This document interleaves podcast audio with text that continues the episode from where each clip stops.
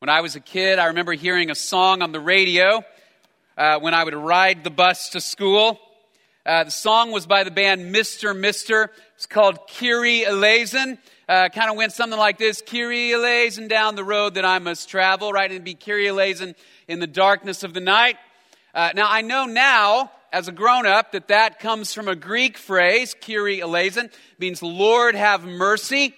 So it's really a nice song. Lord, have mercy on the road that you must travel. Lord, have mercy on you through the darkness of the night. Here was the problem, though, because I didn't understand it as a kid. Uh, I heard something different when that song came on the radio. I did not hear Kyrie Eleison. Instead, what I heard was carry a laser. And, uh, and if you think about it, that makes a certain amount of sense, right? So if you're going down a dark road and you need safety, what better to protect you than a good laser, right? That was, that was the way I heard it for years until I saw the lyrics written down on the internet or on a piece of paper as a grown up and I went, oh man, I, I've heard it wrong all of these years. Uh, the reason I bring that up is because as I thought about that a few weeks ago, I thought it would be fun to ask some of my friends on Facebook, what is a song where you misunderstood the lyrics when you were growing up, or maybe even as an adult, a popular song where you thought the lyrics were one thing and it turned out they were another. So I'm going to share some of those uh, answers with you this morning. Uh, several friends mentioned the song by The Clash, Rock the Casbah, as thinking it was Rock the Catbox. Uh, which again, it, uh, you know, it kind of makes sense how you could get that because nobody knows what a Casbah is exactly. Uh, another uh, one that was fairly common. There's a bad moon on the rise by CCR. There's a bathroom on the right. It's a very practical song. Uh, bring me a higher love. Somebody said they always heard bring me an iron lung, which would explain kind of the desperation in his voice as he's singing. Two tickets to paradise, two chickens are paralyzed. I don't, that one doesn't make a lot of sense to me at all. So uh, I don't know why you wouldn't look that up. Hold me closer, Tiny Dancer, Elton John. Hold me closer, Tony Danza. Another person said they always heard, Hold me close, I'm trying to dance here, was the way that they heard it. Do you like pina colada? Do you like bean enchiladas? Which uh, I like the second version better, actually. I think that's preferable. Now, the reason I share those is, is this. I think all of us have had that experience where we've misunderstood the lyrics to a song. And uh, it's difficult, even once you hear the right lyrics, to get out of your mind your original perception of the song, right? So uh, for me, this one, Carry a Laser, I still have a hard time if I'm in the grocery store or whatever and I hear that song come on. I still hear Carry a Laser. It's difficult to dislodge my old perception. I share that because the same thing happens to us a lot of times when we are reading the scripture. And I think it happens to us especially with very common verses that we're accustomed to hearing quoted all the time. Some of the most popularly quoted verses also happen to be some of the most misunderstood verses when people use them or interpret them, right? And, and what happens is you may have a favorite verse that you've got on a coffee cup, or it might be on your wall, or it might be on a t shirt, and you quote it all the time, but you might be misquoting it or misinterpreting it. It might be that you have the words right, but you have the meaning wrong. And the danger that we face is that once we lock in on the wrong interpretation, it can be really hard to dislodge that and move toward the right interpretation. And the real danger is that we might be applying the verse incorrectly, that we might be believing that the verse tells us to follow God in one particular way when it doesn't say that at all, right? Because improper interpretation can lead us to improper application. So, what I want to do for the next few weeks, I've got four weeks. What I want to do for the next week, few weeks, we're going to look at some of the most commonly quoted and commonly misunderstood passages in the Bible. We'll look at two from the Old Testament and two from the New Testament. So that's why my series is called Misunderstood. You can see that the, the prefix mis is in parentheses because my goal is that by the end of the series, these verses won't be misunderstood anymore. They'll be understood. All right, so that's what we're going to do for the next four weeks. Let me talk for a few minutes before we dive into our passage for this week about some of the goals for the series. What am I trying to do, and what are some things that I'm not trying to do? Let me start with the things I am not trying to do. Okay, I'm not trying to destroy your childhood memories. All right, one of the verses that I originally was going to include in this series happens to be my mom's life verse. And my mom said, Son, if you ruin my life verse, I will never forgive you.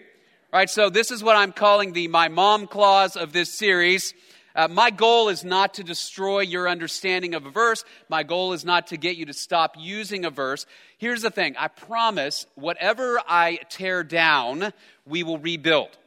Okay? If you, if you can bear with me, if I tear down your understanding of a passage, we will rebuild in its place what I hope will be a fuller and more complete understanding of the passage uh, where the old interpretation was. All right? So my, my goal is not just to make you feel bad, not to embarrass you, to destroy your memories. Also, I am not trying to help you win Facebook arguments. Right? That may be, you know, just sort of a, a side perk of this, right? But that's not my goal. Uh, and in fact, I think uh, what I hope you don't do is walk out of here with a new understanding of a passage and say, all right, I'm going to go out there and correct everybody else's understanding of it on sort of a mission. Okay, that's not what we're trying to do. So, what are we trying to do? Let me give three goals for the series as we dive in. What are we hoping to do? First one is this I want us to improve our Bible study skills. Okay, that may not sound like the most exciting goal to you. Uh, but my hope is that by the time we're done, when you see a passage quoted and you go, man, I'm not sure if that passage means what they're saying it means, you'll have uh, some tools in your box to go in and say, what does this passage actually mean? How do I interpret it in the context in which it was originally written? So I'm hoping that, that by the time we finish this, we will have sharpened that toolbox just a little bit so that with any passage, not just these four, we'll have some, some greater skills. Because the truth is, I've only got four weeks.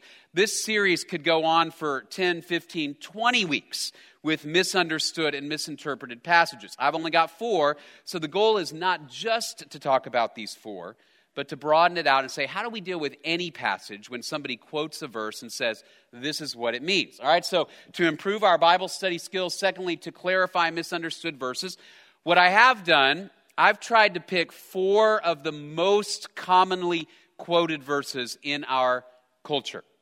The ones that I've picked are ones that you no doubt will have heard quoted, or at least someone may have quoted the concept to you, even if they didn't realize they were quoting the Bible. So I want to take some of these ones that are very, very commonly quoted, look at how they're misunderstood, and then give us what is the scripture actually saying here. That's what we'll do. And then thirdly, to help us obey God's word more faithfully. That's the that's the ultimate end hopefully of this series. Again, like I said earlier, improper interpretation. If I understand the meaning of a passage wrong, then I am very likely to apply it wrong.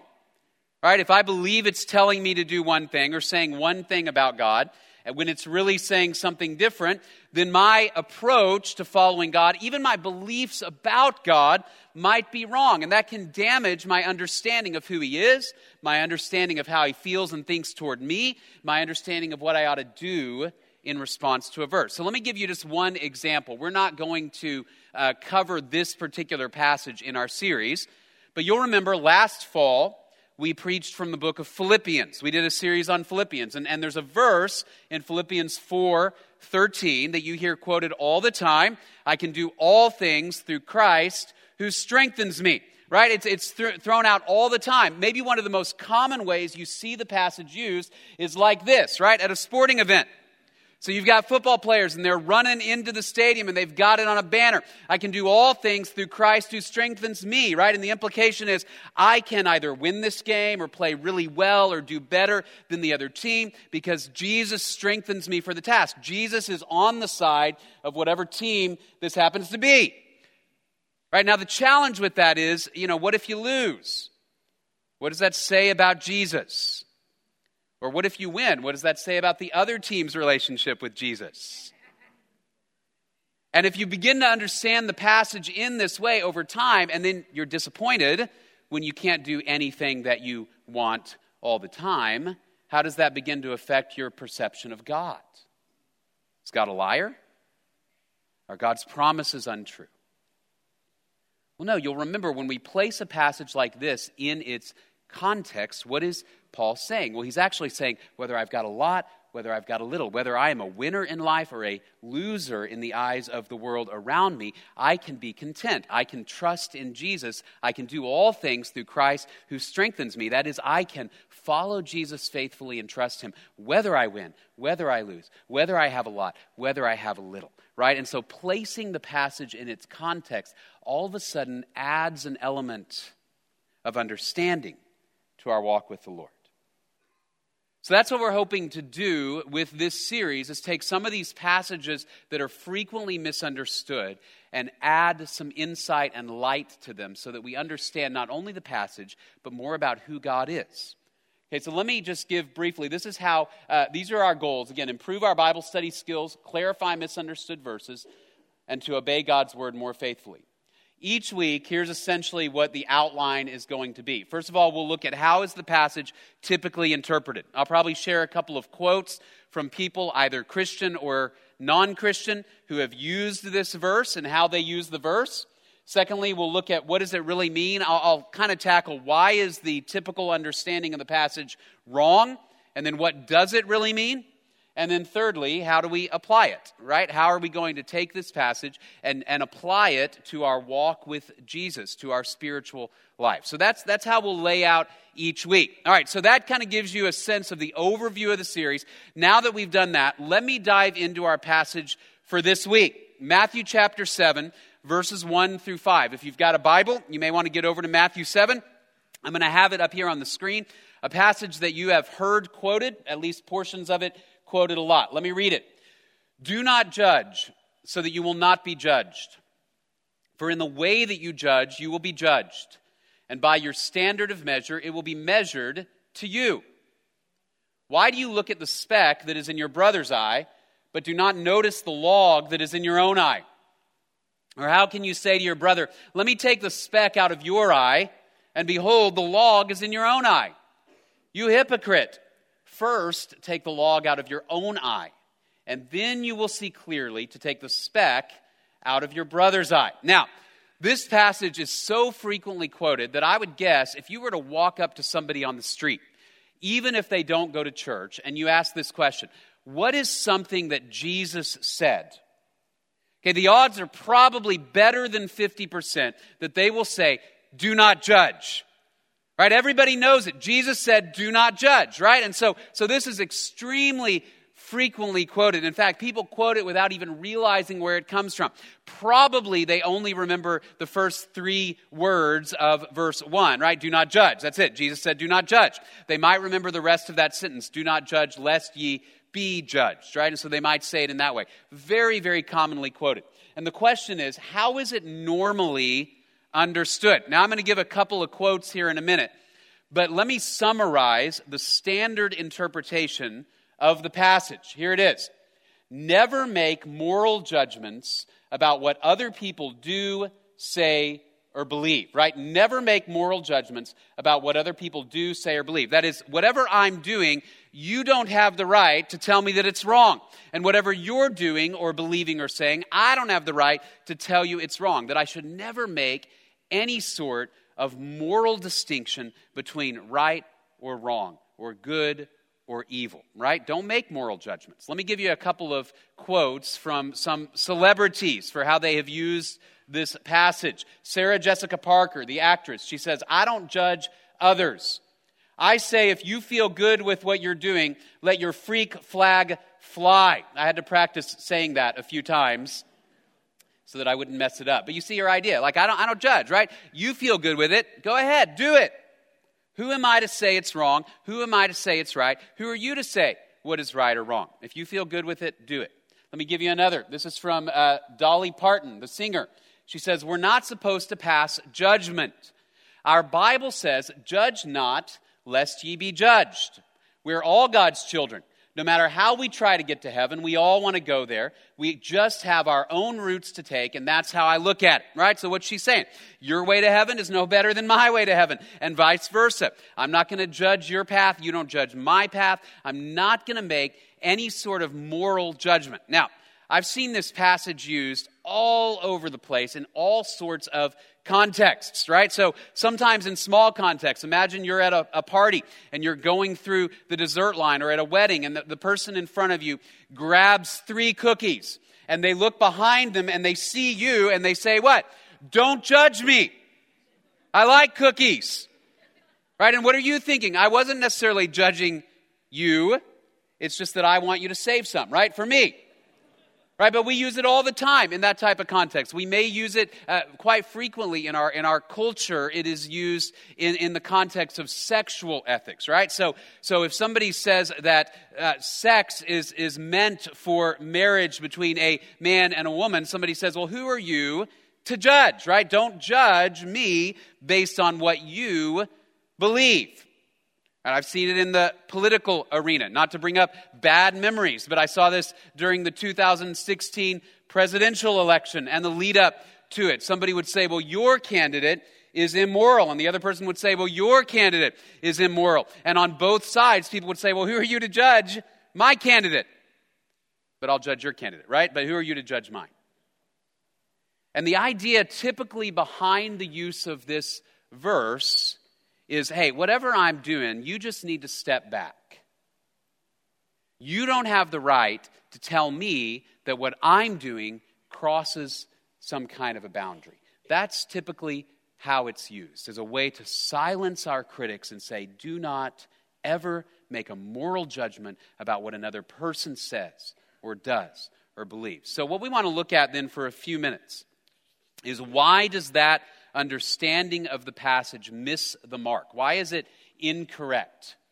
And then we'll, we'll kind of rebuild what is Jesus actually saying in Matthew chapter 7. All right, so let's look at a few reasons the typical interpretation is wrong. The first one is this the Bible actually encourages us to make moral judgments, right? So there are, there are tons of passages in the scripture where we are encouraged to make moral judgments. Let me just share a few of them with you this morning. All right, so 1 Corinthians chapter 5, Paul wrote, For what have I to do with judging outsiders? Do you not judge those who are within the church, but those who are outside, God judges? Remove the wicked man from among you. Now, if you remember the context of 1 Corinthians 5, this is a, a, passage about sexual ethics. There was a man in the church in Corinth who was, who was sleeping with his mother in law. And Paul says, now, in that context, man, you are, you are meant to judge. You are supposed to judge this guy because he is sinning against God. He is damaging the church. He is threatening the unity of the church. So, what you need to do is you need to make a judgment and then get him out, right? So, this is in a church discipline type of context. But Paul says, look, that's part of what you're meant to do, is make that sort of moral judgment, at least within the church. You're called to do that. Let me give you a couple of other passages. If your brother sins, go and show him the fault in private. If he listens to you, you have won your brother. Now, these are the words of Jesus in Matthew chapter 18, and he is talking broadly about discipline within the church. But notice the first step is if, if I sin against you, you are to come to me and you're to say, hey, Matt, what you did was what? Was, was wrong. It was sinful. It violated God's standards. Now, in order to do that, you have to make a moral judgment. You have to come to me and you have to say, Matt, that was wrong. There's a boundary and you've crossed it. All right, that's what Jesus is saying. Let me give you a couple others. James 5. My brethren, if any among you strays from the truth and one turns him back, let him know that he who turns a sinner from the error of his way will save his soul from death. Now, I want to I wanna pause here for just a minute because it's important what James is getting at. He says, if somebody is sinning and they're wandering down the path of sin and destruction, he says, what you are called to do is not only make a moral judgment about their behavior, but then go to them and say, hey, you need to turn around because you're headed in the wrong direction. And he says, You could save that person's life or soul. Right? Notice the idea is I make a moral judgment. Why? Not to hurt you, but to save you, to pull you back from the brink of destruction. So James says you're called to make those moral judgments, to go and say, now you're in sin and you're headed toward destruction. Let me give you one more because this will come into play later. Jesus, John chapter 7, says, Do not judge according to appearance, but judge with righteous judgment, right? So, in other words, you are supposed to judge, you're just supposed to judge the right way. Okay, now that's going to be critical as we look at Matthew chapter 7 in detail in a few minutes. All right, so uh, the, the typical interpretation misses the mark first because the Bible encourages us to make moral judgments. Right? And, and I want to, again, focus on this idea that typically when we are encouraged to make moral judgments, the purpose is restoration rather than simply condemnation. All right, so the idea is not that I make moral judgments to make you feel bad. I don't make moral judgments because I think I'm better than you. I make moral judgments because I know that the path of sin is the path of death.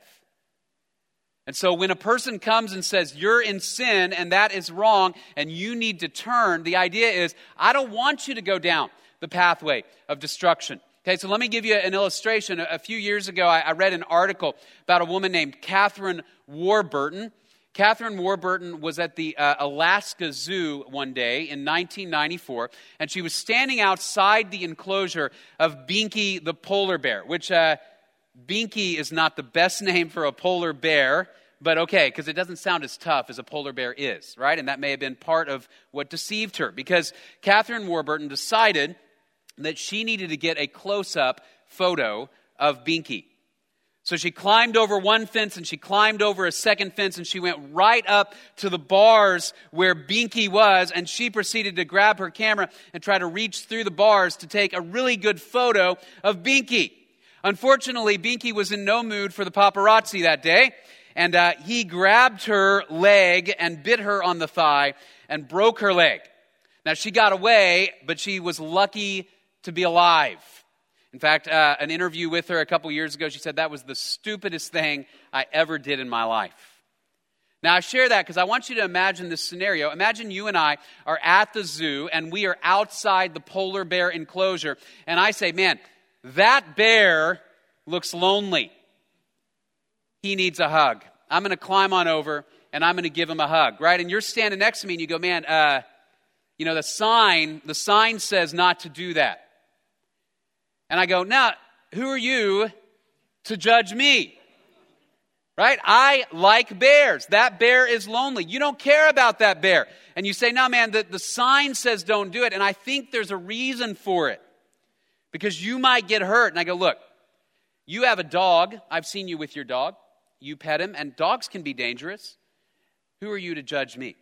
And I climb in the enclosure. Now, what are you trying to do? You're not trying to hurt my feelings. You're trying to save my life. Right? So you point out the boundary. There's a fence for a reason. There's a sign for a reason. There's another fence for a reason and a sign for a reason. Polar bear has sharp claws and teeth for a reason. That's nature's way of saying, don't hug me, right? You're trying to help. Right? That's what the scripture says when it encourages us to make moral judgments. The way of life is found in following God. The way of death is found in running away from God. So we're called to make moral judgments. Right? So Matthew 7 cannot be saying we should never make any moral judgments of any kind. Secondly, the normal approach to this passage takes it out of its context. Okay, the passage says a whole lot more than do not judge. All right, those are just the first three words. We're going to talk in a couple of minutes about what all the passage does say. But this is a critical moment for us to stop and, and I want to point this out. Anytime somebody takes one verse that is a part of a, a longer sentence and uses it to make a point, we should be suspicious. Okay, because the verse is placed in a much broader context. There's a lot more to it than do not judge. Yet often what we do is, is we interrupt Jesus right in the middle of what he's saying. He says, do not judge less. And before he even finishes the rest of it, we go, oh yeah, I got it. I know what you mean. Don't judge. Don't ever do any judging. Right? And Jesus is going, what? I had more to say. I don't know if uh, those of you who are parents have ever experienced this with your children. I have periodically where you might look at them and you might say, uh, son or daughter, I need you to, and you begin to talk and they go, Yeah, I know what you're going to say, Dad. You're going to say, I need to do the dishes. Right? And, and, and they may be right, right? Sometimes they're right. And you go, Yes, that is what I was going to say. You need to do the dishes. But it could be that I was going to say, hey, son, I need you to go put on your shoes because we're going out for ice cream. But you assumed you knew what I was going to say. So now you got to do the dishes, right? Because you know. right? You don't want somebody to take a portion of what you say and use it for a life principle. But that's what we do with a lot of these verses. Uh, I had a, a, seminary professor who used to say the three most important aspects of interpreting the Bible are context, context, and context. What are the verses that surround it? What are the verses that come before and after? What is the book that it's placed in? How does it fit in the context of the whole scripture? Okay, so we're going to look at what more the passage says here in just a few minutes. But the passage says a whole lot more than do not judge. All right, thirdly, everybody makes moral judgments. Everybody makes moral judgments. I don't care who you are, you have some idea that some things are right and some things are wrong. Nobody goes through life without making moral judgments, right? So to, to say you should never judge is actually a self defeating statement. It is a moral judgment to say judgment is wrong. Everybody makes moral judgments. So, for just a minute, let's go back to the quotes I shared uh, a few minutes ago. Sarah Jessica Parker, the actress, probably best known for the 1990s TV series Sex and the City, right? And the overarching concept of the series was that, especially when it comes to sexual ethics, anything goes. Right, and yet I read an interview with her uh, maybe last year in the wake of the Me Too movement in which she said, You know, upon reflection, maybe it's not true that anything goes. Maybe we should set some boundaries around things like coercion. Maybe we should set some boundaries around things like pressure. Right now, you may say, hey, uh, you know what, those are insufficient boundaries for a sexual ethic. Yeah, I absolutely agree. Right, but don't lose the point that by doing that, she is making moral judgments. To say, what I once thought might be okay, I no longer can affirm. What I once thought was right is now wrong. But in doing that, there's a moral judgment. Or let's, let's go to Dolly Parton for a second. Dolly Parton says, Look, you can never make a judgment. So you might say, Well, then, Dolly, uh, on the basis of what moral authority can you say to Jolene, Don't take my man just because you can? Right? And Jolene might say, Look, my beauty is beyond compare with flaming locks of auburn hair and ivory skin and eyes of emerald green. And I want your man. And I'm going to take him. Now, if you're not familiar with what I'm talking about, it's all right. Here's the only thing I'd say. Just know Jolene is a terrible person. She's a home wrecker and a thief. Okay, so let's imagine for a minute that you say, look, you shouldn't do that, right? You should not come into somebody else's house and take her man.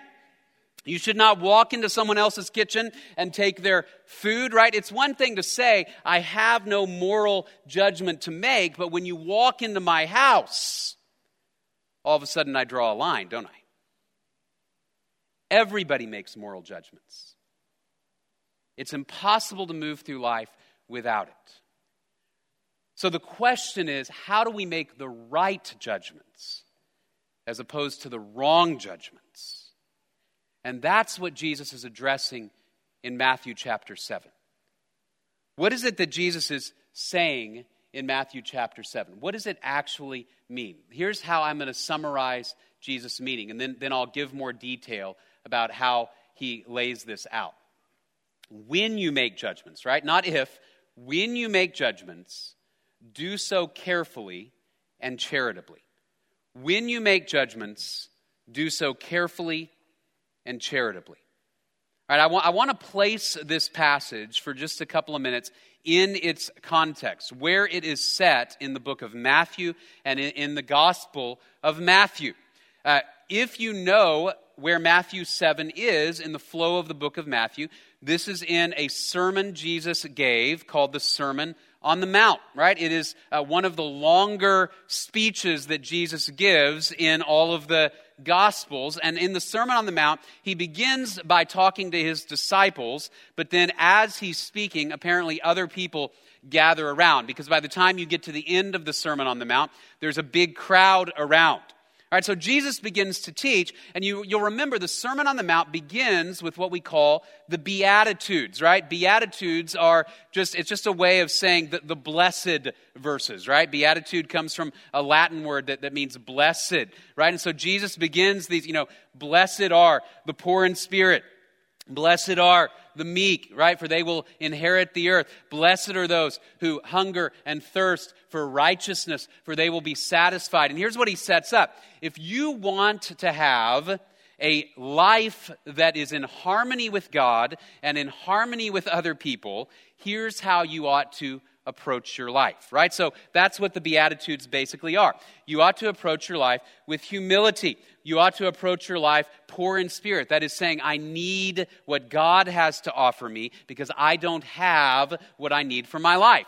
I need righteousness. I need humility. I want to seek to trust God with my life, right? So he lists out these Beatitudes. And then for the remainder of the Sermon on the Mount, most of what Jesus is doing is expounding on those Beatitudes. All right, so Jesus talks about some things that will keep you from this life of blessedness or happiness before God, right? So he talks about interpersonal conflict and how we fail to resolve it well. He talks about anxiety and how anxiety keeps us from trusting in God. He talks about pride and particularly religious pride, when I, when I am trying to show off how religious I am, I not only place a barrier between me and you, but a barrier between me and God. He talks about greed and how the love of money can separate us from harmony with God and others, right? And, and then here in Matthew chapter 7, what he talks about is a lack of mercy, right? Because remember, one of the Beatitudes is blessed are the merciful. Right? Blessed are also the, the gentle, the meek, right? And so here he says, here is what it looks like to lack mercy, and here is the consequence if you lack mercy. Right? Because if I fail to be merciful toward others, then I am not reflecting the character of God. If I fail to treat others with the grace that God treats others with, then I am not reflecting the character of God. And that places a barrier between me and God, and it places a barrier between me and you, right? So, what Jesus says is when you make judgments, remember, you're going to make judgments, but when you make judgments, make sure, first of all, that you use the right standard, and second of all, that you look at yourself first. In other words, make sure you're not using standards that you made up in order to judge others so that I can say, look, I've, I've created a standard and you have to follow it. Uh, and I created it because it happens to be something I'm really good at. And you've got to follow it. But also make sure that you are adhering to whatever standard you're using to judge somebody else. Why? Because if not, he's going to say, look, by whatever standard you judge, you will be judged. Romans chapter 2, Paul says something very similar to us. Therefore, you have no excuse, every one of you who passes judgment. For in that which you judge another, you condemn yourself. For you who judge practice the same things, right? Don't judge somebody by a standard that you don't meet. Don't judge somebody by a standard that you made up. All right, so as we look at Matthew chapter 7, then, I want to give a couple of principles that Jesus lays out for how we ought to judge. How should we judge if we're going to judge? First principle is this one, make sure that your standard is correct, right? Make sure that your standard is correct. Now, if you'll remember, uh, there's a passage in the Old Testament that is very similar in its tone to Matthew chapter 7. And, and what, what you may remember is at 1 Samuel 16, remember the prophet Samuel he comes to Bethlehem because God says, Hey, in Bethlehem, you're going to find the next king of Israel. You remember that? So Samuel comes and he's supposed to anoint the king, and God says, Samuel, the king is going to be one of Jesse's sons. All right, so Samuel shows up and he sees the oldest one. His name was Eliab. And Eliab, the qualification that Samuel is operating by is basically, oh man, this has to be the guy. Why? He looks like a king. Eliab is tall. Eliab is handsome. Now, what is underlying this, this passage is that you remember the first king of Israel? His name was Saul. How did they choose Saul, essentially? He was very tall, right? That's the only thing that is listed really as a qualification for Saul. He's a head taller than everybody else. And so they go, he's the guy. Right, so here's Samuel about to make the same mistake, right? Because Saul was basically a train wreck of a king. He wandered away from God. He disobeyed God. He led the people into disobedience. Now, here is Samuel about to make the same mistake again. And what does God say? He says, Now, don't look at his height or his appearance. Why? Because man looks at the outward appearance. But God does what? God looks at the heart. What's the idea? Samuel, God has a standard of righteousness that, that you're not following. God has a standard, and we have a standard. Samuel, make sure the standard you're using is the right standard. When Jesus brings this up in Matthew chapter 7, there's no doubt a reference to the way that the Pharisees judged other people. Right? Pharisee, by the way, comes from a word that means holy or set apart or pure, right? The Pharisees were the pure ones. If you were in the first century, you would have probably admired the Pharisees. They, they get a bad rep now, but the Pharisees, they were the righteous guys, right? They were the ones who followed the rules better than you. Okay, and so Jesus says, Look, I don't want you to set some standard up and use that as a standard of righteousness so that you can stand up on a hill and say, I am good and you are bad. I am in and you are out. So elsewhere, here's what Jesus would say to the Pharisees about their standards. I, I want, I want us to read this here. It says, Woe to you, scribes and Pharisees, hypocrites, for you tithe mint and dill and cumin and have neglected the weightier provisions of the law justice and mercy and faithfulness. But these are the things you should have done without neglecting the others. You blind guides who strain out a gnat and swallow a camel. Now, anybody who says Jesus lacks a sense of humor has not read these types of verses. Here's what, here's what he's getting at. He says, Pharisees, here's what you guys do, man. You walk around, you're proud, you're self righteous, you're judgmental, you're looking inside people's spice cabinets and you're going, mm, you've got a little more oregano there than you should. But in your heart, you lack mercy and faithfulness and love. And so it's like this Imagine you invite me over to dinner and you're going to make pasta. And you go over to the sink and you begin to strain out that pasta and you're getting all the little particles out with your strainer. But there is a camel in the pasta. Right? You see that? I've got out all the bugs, got out all the dirt, and we sit down and you go, but I'm supposed to eat this, this camel, right? That you did not get out of my food. Jesus says, Here's what you've done. You have strained out all the tiny little infractions and you've listed them up so that you can stand on your hill and say, I am good, you are bad, God loves me, He doesn't love you, I am in, and you are out. To create a sense of moral superiority, He says, You've strained out a gnat, but you forgot the big stuff, like the love of God, like mercy and justice and faithfulness. So he says, if you're going to judge, make sure your standard is correct. Now, I'm going to guess that nobody in this room has gone to somebody else's spice cabinet to try to assess their spirituality. But maybe you, maybe you have set up some kind of a standard, at least in your own heart, by which you judge somebody else, right? So, where do your kids go to school? Are they, are they homeschooled? Do they go to public school? Do they go to private school?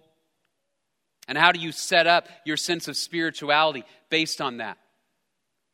How old are your kids when you let them have a, a smartphone? Were they six or were they 27? Right? And, and you set that up and you say, based on that, I'm a, a good parent and you are a subpar parent. Right? Or, or it may be around things like food and drink.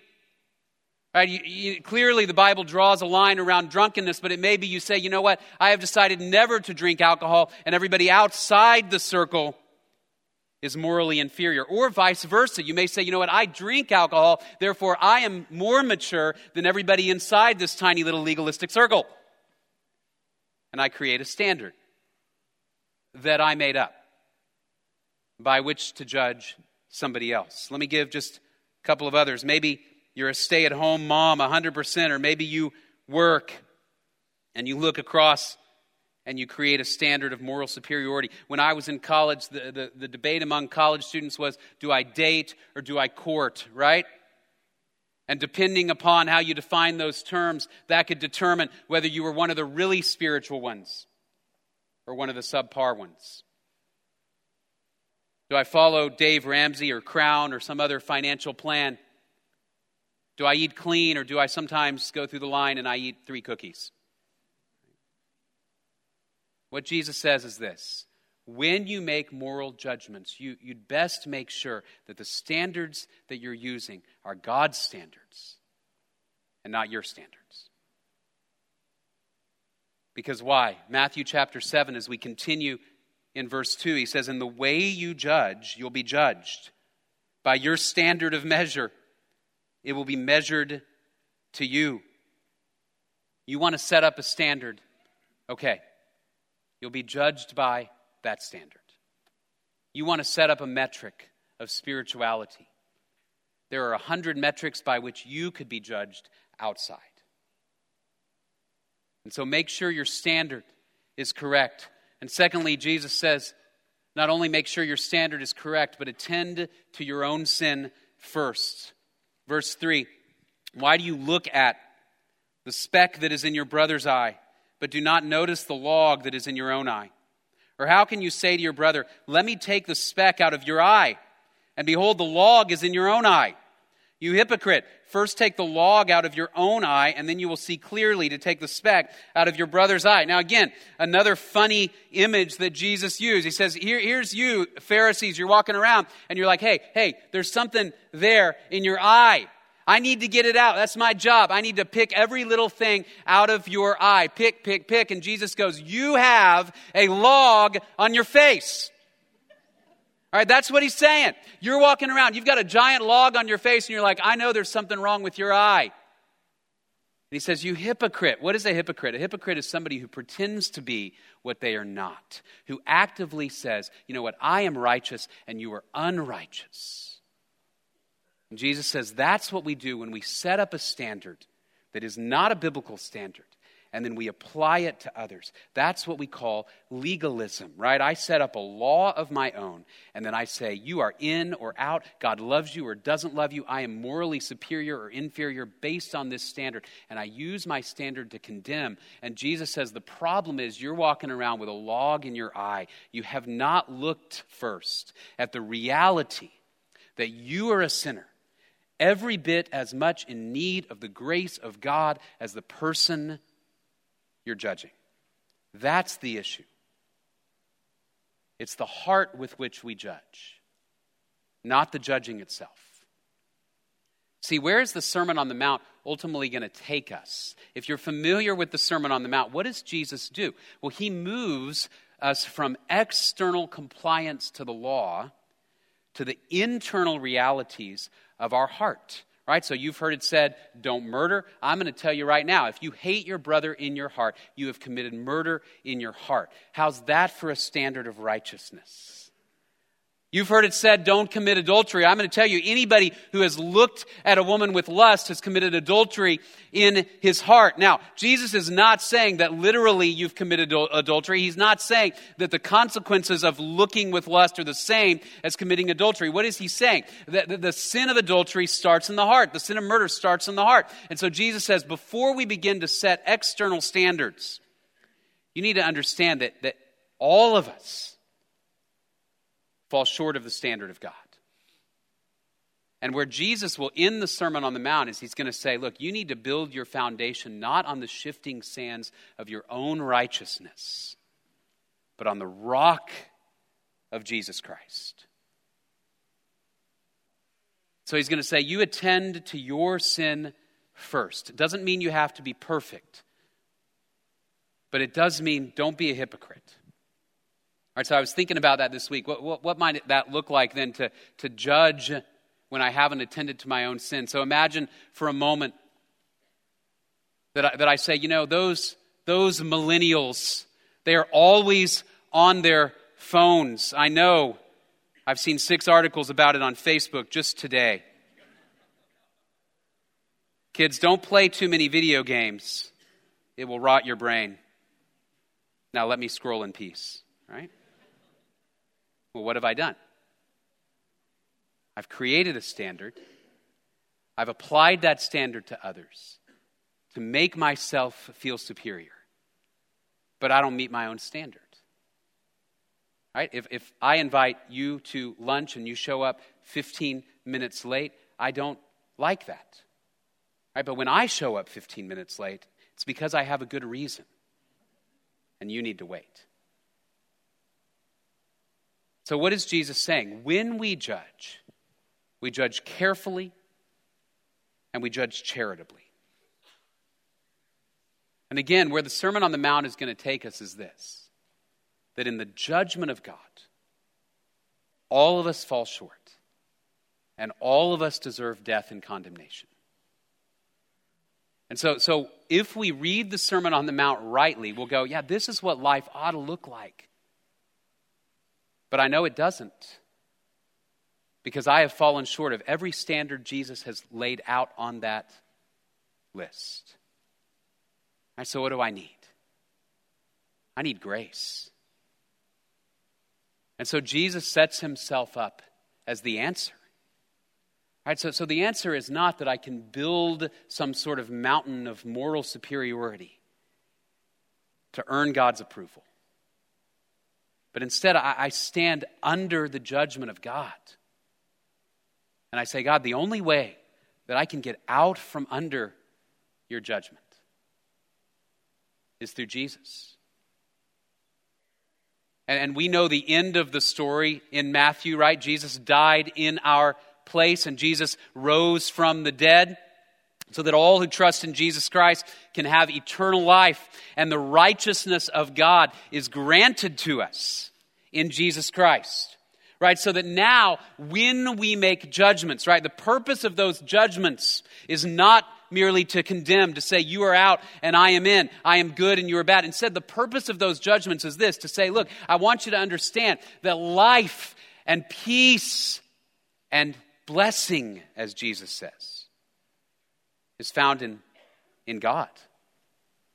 That there's a reason that God sets standards in place for the world because God made the world and He knows that our lives work better when we are living in harmony with Him. You want to know how to get into harmony with God? Jesus is going to say it's through Him. And then you trust Him and you follow the voice of the Spirit of God. So that when we see a sinner walking away, as James says, we go to them and we say, Man, that's, that's not the best way. You're walking off a cliff. And I'm telling you that not because I hate you, not because I'm better than you, but because I've experienced the life and the grace of God, and I want you to experience it too. Come over here, step away from the cliff, and come to life. That's what Jesus is saying. When we make judgments, we do so carefully and charitably. So, quickly, as we close, a few principles to apply. First one is this if we are to err, err on the side of grace. One of the things I think Jesus is, is saying is this also we are not as aware of even our own motivations and hearts as we would like to think. And we're certainly not aware of the motivations of the hearts of others. So when I see somebody doing something that falls outside of my understanding of God's standards, it's not that I, that I never judge, that I never ask them to move or change. It's that I err on the side of grace. That's a way of saying I, I try to believe the best first.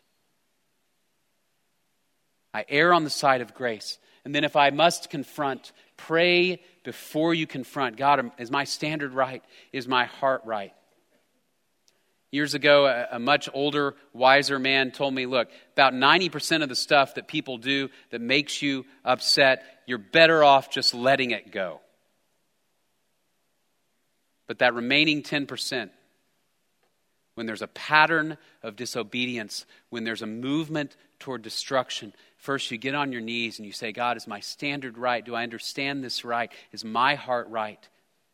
Pray before you confront. Thirdly, judge by the standards of God rather than a standard you made up. Fourthly, remember that you are a sinner. Remember that I am a sinner in need of the grace of God. And so I approach in any of these situations with humility, seeking restoration.